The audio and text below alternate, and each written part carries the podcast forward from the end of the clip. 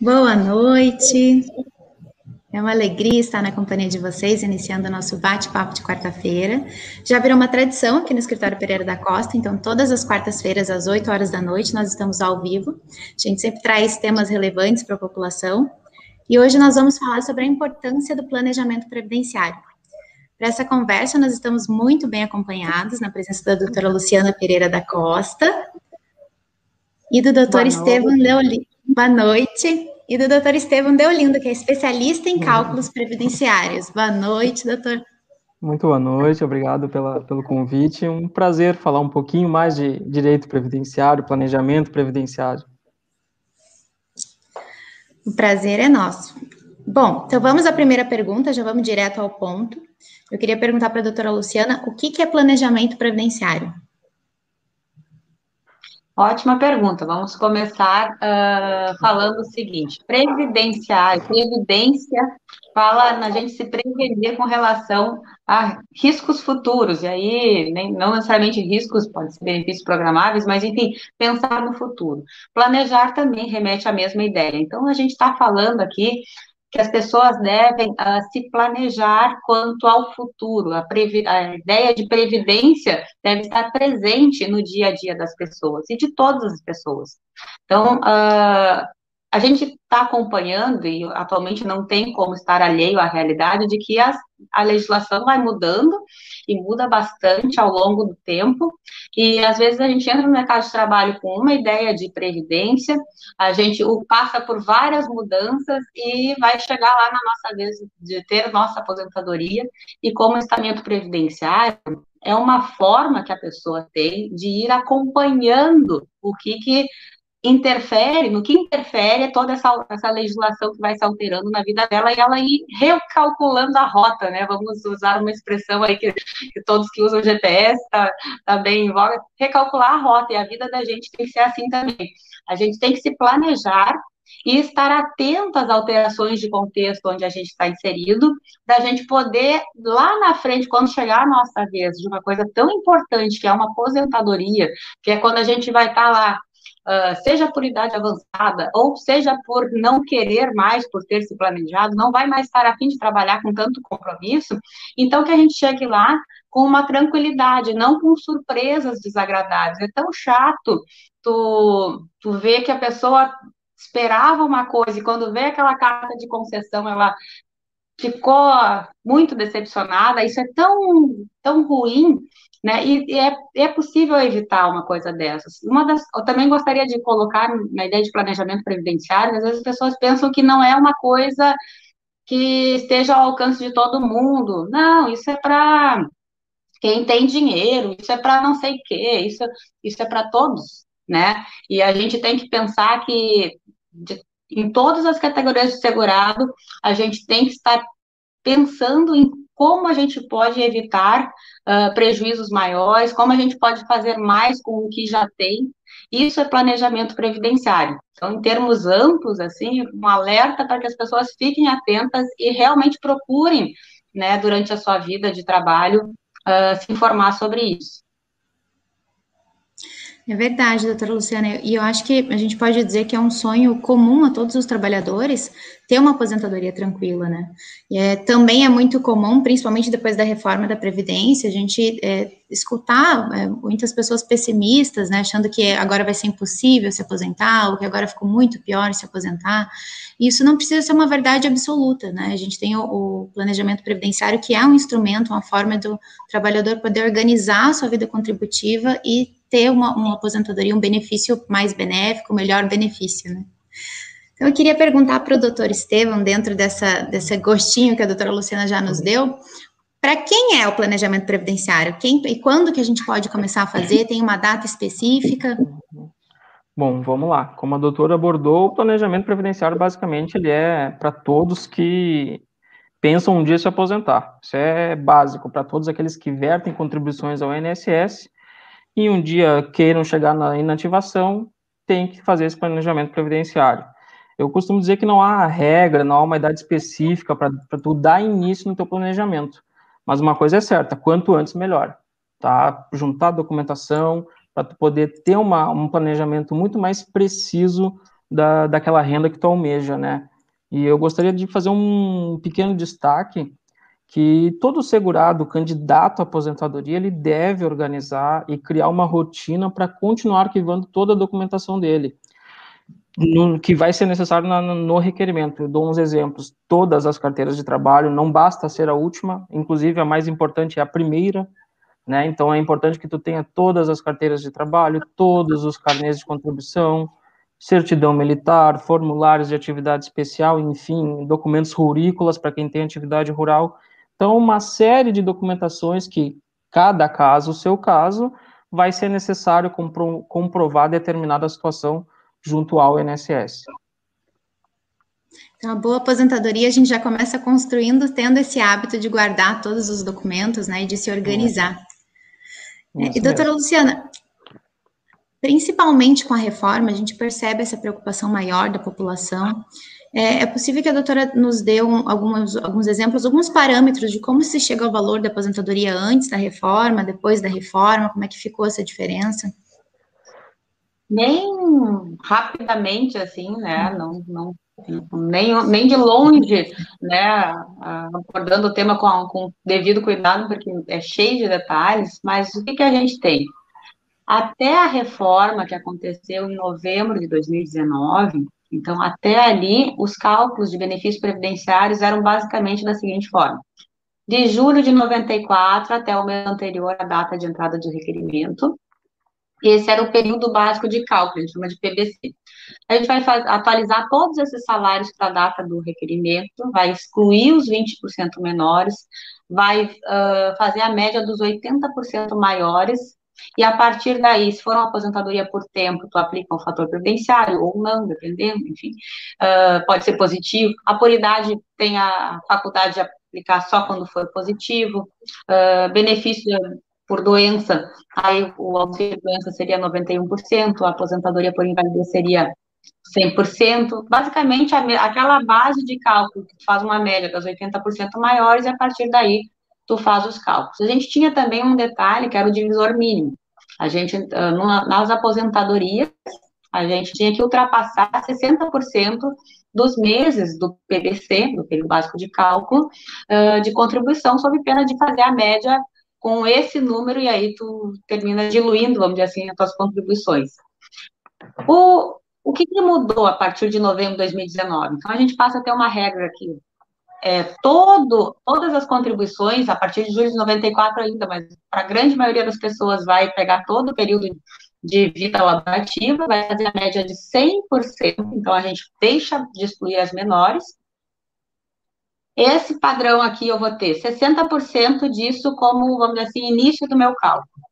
Quando eu exceder ao necessário para uma aposentadoria, e a, a aposentadoria da mulher com 15 anos e a do homem com 20 anos. Quando eu tiver mais do que isso, aí eu acrescento por ano de contribuição 2%. Então, a cada ano 2%, eu posso, aí nessa, nessa regra nova, eu posso até ultrapassar 100%. Mas no caso aí precisa ter um, um, uma vida laborativa praticamente de a vida toda, né, de trabalho. Uh, a mulher, quando ultrapassar 36 anos de contribuição, o homem, quando ultrapassar 41 anos de tempo de contribuição, começa a falar em mais que 100%. A gente teve uma coisa boa nessa reforma, ela não tem mais o divisor mínimo no PBC. Então, eu, se eu não tiver 60% do período contribuído, eu também não vou uh, ter aquele divisor mínimo. E ela também trouxe a outra regra que ainda está tendo interpretações, está tendo discussões, mas existe a regra, né? Que tu pode excluir as contribuições que são desnecessárias, para tempo e para renda, e manter só as mais altas. E agora, a gente também tem, nessa fase de transição entre uma regra permanente e outra regra permanente, as regras de transição. E aí tu tem regra de pontos, tu tem regra de idade mínima regressiva, tu tem progressiva, tu tem a ideia de pedágio de 50%, do 100% de pedágio. Enfim, a gente tem inúmeras regras de transição e cada uma pode favorecer ou não cada caso. Então, dá para perceber, pela minha resposta, que o planejamento previdenciário é de fundamental importância. Como é que eu vou chegar no INSS sem saber né, em qual a consequência de cada uma dessas regras que eu poderia ter na minha vida e simplesmente contar que o servidor lá, o sistema do INSS, vai realmente fazer o melhor cálculo possível de benefício. É, é bem provável que não seja, e isso até por uma questão de é inviável, vamos dizer assim, que todos os benefícios no Brasil inteiro sejam sempre calculados da melhor forma. Então, nem entrando no mérito de, de posicionamento ou não do, do INSS na questão de concessão de melhor benefício, mas uma questão de lógica, as pessoas uh, veem que é muita regra de cálculo possível. Acrescenta isso, não só as regras de cálculo, dizer assim, as questões de tempo de contribuição, o que, que soma ou não soma tempo de contribuição. Contribuição em atraso, a gente fez live semana passada sobre isso. Vai ser considerada para aumentar o coeficiente ou não vai? Para a regra de transição ou não vai? Tempo rural, o doutor Estevam relembrou aqui a importância de documentação de tempo rural. Isso conta ali também, vai aumentar a minha regra de cálculo.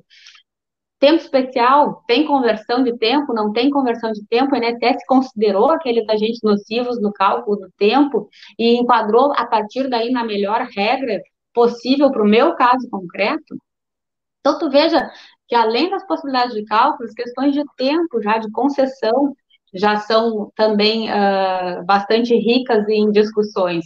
Por isso que quando a gente faz uma live de planejamento previdenciário, a ideia é a gente realmente mostrar a gama de, de possibilidades para as pessoas perceberem da importância de, de pensar na, na, no cálculo e na sua aposentadoria, para perceberem a complexidade que é uma coisa dessas e darem o seu devido valor. Né? Então, espero que com essa minha fala as pessoas tenham se antenado da importância e a complexidade desse assunto, né, para que cuidem disso quando chegar na sua vez. Com, com, certeza, concordo plenamente, doutora Luciana. São muitas regras, são inúmeras regras a serem analisadas, são muitas situações, né, diferentes e hipóteses diferentes para serem aplicadas. E aí, não só para evitar essa surpresa quando chega lá e pedir o requerimento ou ter o benefício negado, ou vir um valor muito inferior, é, acho que é, é, importante a gente ressaltar que, que, o planejamento previdenciário ele permite recalcular a rota. Então, realmente, se eu tenho lá, recebo meu planejamento, não gostei do que eu vi, tem possibilidades de tomar ações que vão influenciar positivamente no meu benefício mais para frente. Posso verificar a melhor época para me aposentar, é, para ter o melhor benefício trabalhando o tempo exato. Né? Então, é, realmente é de fundamental importância o planejamento previdenciário hoje. E aí eu queria um, saber de um detalhe, assim, para ver se tem um plus nesse planejamento com o doutor Estevam. É possível, quando a gente faz um planejamento previdenciário, a gente já saber uma projeção da renda, é, o quanto eu vou ganhar. É, isso muito interessa, né, os trabalhadores, já ter uma, uma expectativa ali onde mirar. Exatamente, doutora. Sim, mesmo que seja de forma aproximada, a gente consegue, uh, e assim, quanto mais próximo da aposentadoria, mais eficaz é a projeção, mais parecida com o INSS ela vai ser, porque a gente tem todos os elementos de, de cálculo ali. Mas além da renda, antes da questão da renda, que é muito importante, todo mundo quer saber co como vai aposentar, eu quero me aposentar bem, para aposentar bem, não importa só a renda, tem a questão que a doutora apontou muito bem, que é a questão do tempo de contribuição. Então, além da expectativa de renda, um planejamento previdenciário completo, ele pontua diversas outras situações sobre o tempo de contribuição do segurado, como averbação ou reconhecimento de tempo trabalhado que não conste para o INSS. Muitas vezes é muito comum a gente requerer uma aposentadoria, o INSS nos aposenta com as informações que eles têm. Só que tu tem tempo trabalhado, daqui a pouco o empregador não pagou tua contribuição, ou aquele carnê que tu pagou lá atrás muito tempo não está computando para o INSS, tu tem ele guardado. Então, todos esses detalhes de tempo de contribuição, eles interferem diretamente também no cálculo da renda. As informações da renda do PBC podem estar corretas, mas se o tempo de contribuição ele não estiver correto também, tu vai ter uma queda de renda também por causa do tempo e não só por causa da renda. Então, para deixar todo mundo meio de cabelo em pé, eu trouxe dois casos concretos do escritório para a gente poder botar em números tudo isso que a gente está falando, dessas possibilidades, para que as pessoas enxerguem a diferença de valor, que lá no final é o que todo mundo é o que importa para todo mundo. Eu trouxe um, um caso de um cliente de escritório, o senhor Arthur, ele, ele nos procurou em janeiro deste ano para saber o tempo de contribuição e projetar uma renda. Ele já tem 64 anos de idade e ele tem 26 anos de contribuição de carteira e mais 10 de serviço militar. Somando os dois tempos, ele fechava 27 anos de contribuição. Só que o seu Arthur ele tem um detalhe: os 26 anos de atividade de carteira dele é de eletricista. Então, a gente, com a documentação que o cliente nos forneceu, a gente conseguiu efetuar um planejamento previdenciário e apresentar algumas possibilidades de benefício para ele, de aposentadoria, e umas regras de cálculos, sendo duas pré-reforma e duas projeções já com a nova reforma, já com a emenda condicional 103. Então, vamos botar em número isso para a gente enxergar um pouquinho a diferença. E no caso do senhor Arthur, em específico, ele já tem o direito adquirido à aposentadoria especial. O que, que é o direito adquirido? é quando tu preenche os requisitos para a tua aposentadoria antes da vigência da emenda. A emenda ela começou a viger em 12 de novembro de 2019. Então, o direito adquirido ele vem até 11 de novembro de 2019. A gente essa é a nossa data de início que a gente chama do benefício e é o nosso marco final para a gente computar o tempo, os salários e fazer uma projeção de renda que é, significa dizer ele já tinha direito à aposentadoria quando sobreveio a reforma da Previdência. Então, no caso do senhor Arthur, ele era eletricista e, pelos documentos que ele nos forneceu, ele tem contato com alta tensão, então ele teria 25 anos de atividade especial.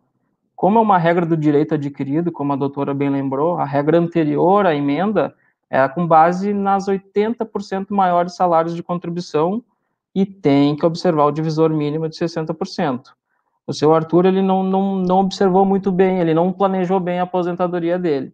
Ele ficou muito tempo sem pagar no período de cálculo e ele só tem 109 salários pagos dentro do período, um período que é de total de 303 meses. Ou seja, o divisor mínimo desse período é 182 meses e ele só pagou 109. Então, só o fato de ele ter pago muito a, abaixo dos 60%, ele já vai ter uma grande queda no, no cálculo da renda dele, né? projetamos uma renda aqui para ele nos dias de hoje em 1.136. E aqui eu quero fazer um parênteses para alertar as pessoas. O cálculo do direito adquirido, a gente leva em consideração as contribuições até o direito adquirido.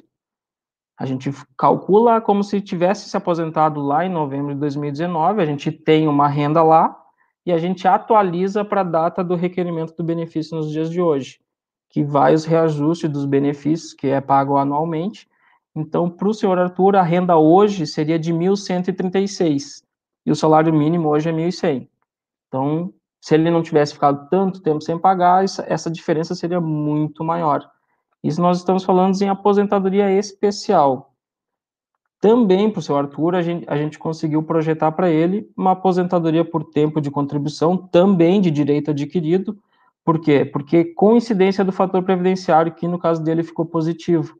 A média dele não é alta, pela questão do, do PBC, como já falamos, mas com o fator positivo dá uma elevada na média. E ele ficaria com uma renda hoje na casa dos R$ 1.150.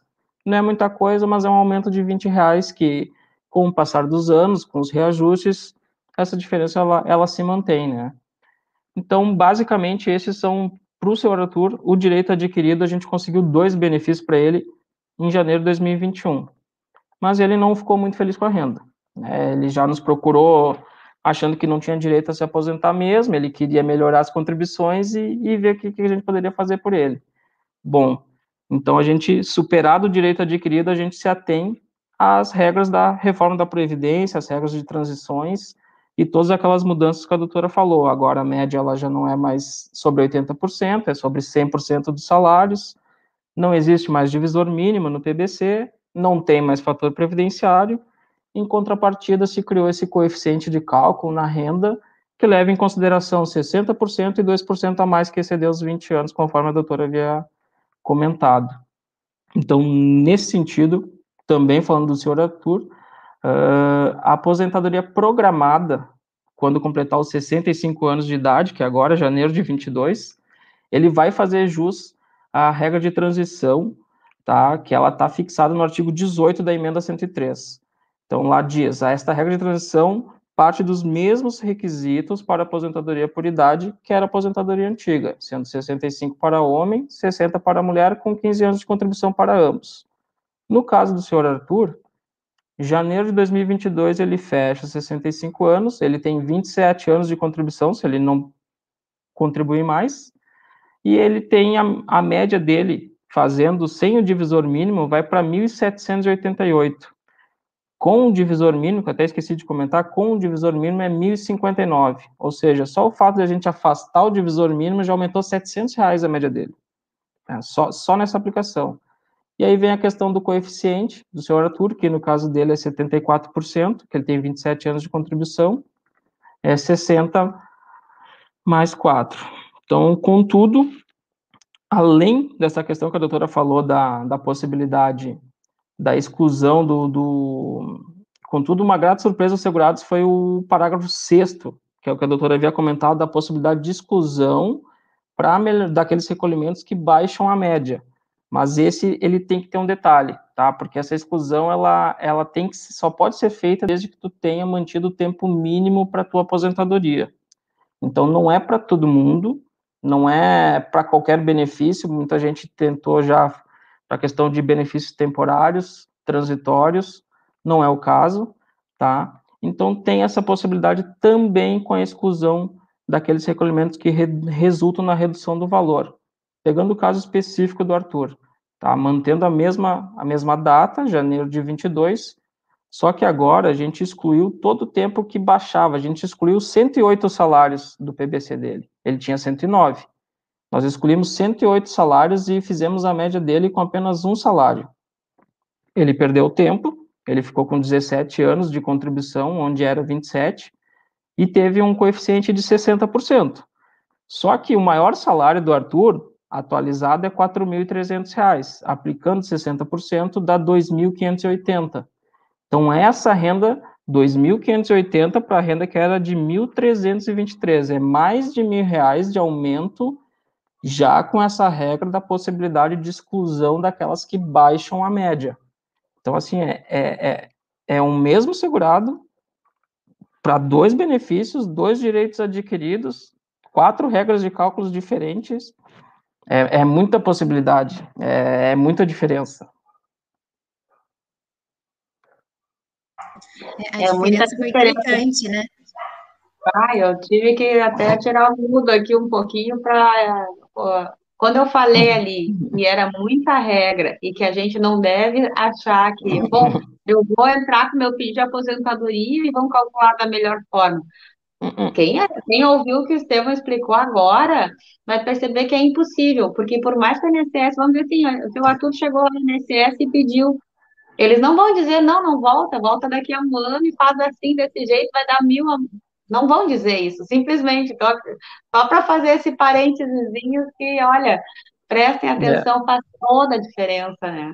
E não vão fazer nenhuma possibilidade de exclusão, né? Possivelmente não vai ter esse, esse, esse detalhamento, né, para o segurado. Bom, vamos pegar aqui, só do senhor Arthur já foram quatro benefícios, quatro rendas diferentes. Eu trouxe um outro caso também com muitas possibilidades, que é o da senhora Andréia. A senhora Andréia é um pouquinho diferente, que ela não fechou o direito adquirido. Então, a gente nem simulou projeções na regra anterior. Ela tem 53 anos de idade e 23 anos de contribuição. Então, seguindo a mesma analogia do exemplo anterior, uh, para este caso, a cliente não possui direito adquirido, então a gente verificou as possibilidades de recolhimento para melhorar a renda futura dela.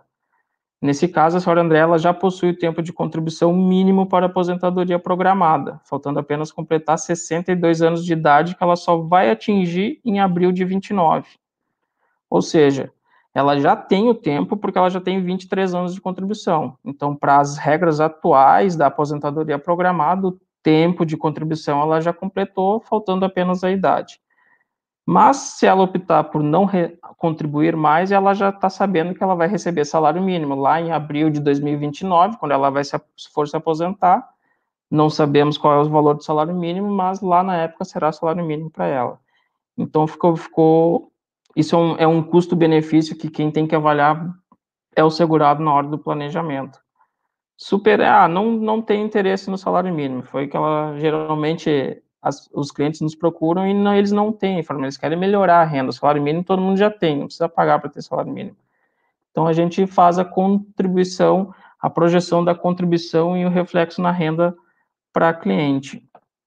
No caso em específico da senhora Andréia, pelas regras de transição do artigo 16 da emenda constitucional, ela estabelece que o segurado que já era afiliado ao INSS até a vigência da, da reforma deve ser assegurado a aposentadoria quando preencher cumulativamente dois requisitos: 30 anos de contribuição mulher e 35 anos homem, e idade 56 anos mulher e 61 anos homem. Aqui a gente está falando da Andrea, a gente simulou quando que ela iria fechar, a idade ela já vai fechar naturalmente, porque ela só tem 23 anos de contribuição. Então a gente fez uma projeção para ela para quando ela atingisse os 30 anos de contribuição dela, que falta falta 6 anos e 11 meses. Segundo a nossa projeção, ela atinge em abril de 2027 os requisitos para poder se aposentar conforme a regra de transição prevista.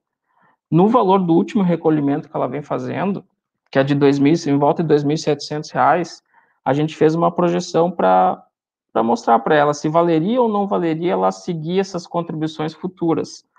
Na nossa projeção, 84 recolhimentos futuros, que é seis meses, seis anos e 11 meses, ela teria um, um valor de investimento aproximado de 46 mil reais. Isso é o que ela teria que dispor para a Previdência até abril de 2027, até fechar os 30 anos de, de contribuição dela. E conforme a nossa projeção, ela perfaria uma renda inicial de R$ 1.500. Lá em 2027, R$ 1.500, hoje o salário mínimo é R$ 1.100. Então, avaliando esse, esse investimento, esse custo-benefício, ao meu ver, o retorno é ínfimo, né? Mas, claro, não cabe a nós, cabe a segurada optar ou não pela, pela regra. O que, que vocês acham, doutoras? Ah, com certeza. E até pegando o teu gancho, Estevam, a, um planejamento previdenciário, daqui a pouco, poderia colocar para cliente o seguinte: uh, esse valor que vai dar, daqui a pouco não dá tanto retorno em termos de benefício no regime geral. Quem sabe esse valor tu começa a pensar em outro tipo de aplicação. E não só estou referindo previdência privada, que é a primeira que a gente já pensa, né? Mas também outros tipos de investimento além da poupança, né? Eu acho que chegou a hora do nosso uh, nosso povo, nossa população brasileira, lembrar de pensar em guardar dinheiro e guardar de uma forma inteligente, né? Fazer o dinheiro trabalhar para a gente. Então, uma pessoa que, em princípio, não teria essa ideia, talvez, e tem plenas condições de, daqui a pouco, se ela tiver disciplina e mensalmente, em vez de colocar na Previdência, colocar em outra coisa, chegar lá na frente ter um investimento que vai gerar outro tipo de renda para complementar com aquela inicial. Então, a importância do INSS, mas é importante a gente ter um pensamento daqui a pouco mais amplo sobre isso, né? Com certeza, com certeza. E fica pior com a projeção que a gente fez, que ela nos solicitou, se ela recolhesse o teto da Previdência até ela completar a idade dela, até completar o tempo de contribuição dela, que é de 30 anos. O, a quantidade de recolhimentos seria o mesmo, os 84 meses, só que o percentual de contribuição é, é fica, um valor investido fica bem mais pesado. Conforme a nossa projeção, ficou R$ 102,497 mil. Isso seria investido direto na Previdência para ela ter um retorno de renda de R$ 2.300, conforme a nossa projeção de RMI. Não é o caso, é bem o que a doutora falou mesmo. É, esse, esse valor de investimento é muito mais viável tu procurar outras formas de tu render esse dinheiro e tu tiver ter um retorno ali na frente do que tentar aumentar tuas contribuições. Isso só muito acontece porque aqui no caso da Andrea, por exemplo, ela tem muito uh, poucos salários no período de cálculo. A gente, quando traz os exemplos assim, não é para assustar ninguém, mas cada caso é um caso, literalmente. Não adianta a gente se basear na nossa aposentadoria com que o meu vizinho trabalhou, que o meu primo trabalhou. Então, realmente, cada caso é um as, os requisitos é igual para todo mundo, mas cada caso é um caso. Leva, leva em consideração o tipo de trabalho da pessoa, se pagou, se não pagou, se era empregado, se era autônomo. Então, todos esses riqueza de detalhes vai influenciar no cálculo, vai mudar a espécie do teu benefício, vai mudar o valor do teu benefício. Então, para a gente ter plane... a importância do planejamento previdenciário nos dias de hoje, né?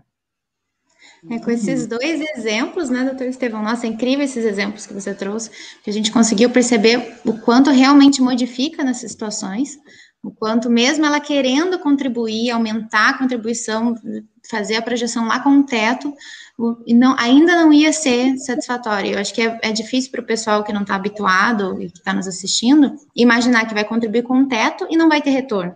E aí vai chegar lá, vai pedir uma aposentadoria e vai continuar com, com um valor baixo. Então, acho que é bem importante a gente reforçar isso, o quanto o planejamento previdenciário é importante para a gente conseguir o benefício, mas para também não perder dinheiro. Senão você vai investir mais de 100 mil reais para depois, podendo aplicar em outras formas, podendo tomar outras decisões que vão te, te render um futuro melhor, né? Então, realmente ficou bem claro para esses exemplos. É, eu trouxe até uma última possibilidade para André, que só para fazer um comparativo com o Arthur, que é a mesma regra que ele se aposentou lá em cima. Só que a diferença entre os dois, é, eu quero destacar a diferença de idade entre os dois. Um já tem 64, o outro tem 53. Para a senhora Andréia, ela não preenche o requisito lá do, do, do, artigo 18 do Arthur, porque ela tem que aguardar os 62 anos de idade dela, que só vai ser em 4 de 2029. A regra mais benéfica para ela é a anterior, que a gente acabou de ver, da 16, quando ela preenche os 30 anos de contribuição e aí ela já vai ter passado os 56 de idade. Então ela já vai ter preenchido esse requisito e vai poder aposentar dois anos antes. Porque se ela se aposentar pelo artigo 18, que foi o exemplo anterior do Arthur, ela só se aposentaria em abril de 2029. Então deixa de ficar dois anos aposentada para sem receber renda e possivelmente sem ter efeito nenhum, porque no caso dela as diferenças de renda ficou muito parecida. Uhum, é ter essa lógica, né? Às vezes a, a questão, se eu não consigo aumentar minha renda, então pelo menos que esse benefício venha o mais rápido possível para mim começar a já recebê-lo de uma vez, né? E aí, Exatamente. quem sabe esse benefício que chega mais cedo, ele não chega na hora que eu estava precisando, sigo né, na minha vida ativa com o que eu já estava fazendo, quem sabe esse valor ele vai ser destinado para um investimento mais inteligente e, com, e ao longo desse tempo nesse exemplo da Andréia, em dois anos, que seria a diferença de uma para outra, e se ela pega esse dinheiro de dois anos e vai guardando e depois investe em alguma outra coisa, isso vai terminar trazendo outros investimentos para outros rendimentos, né?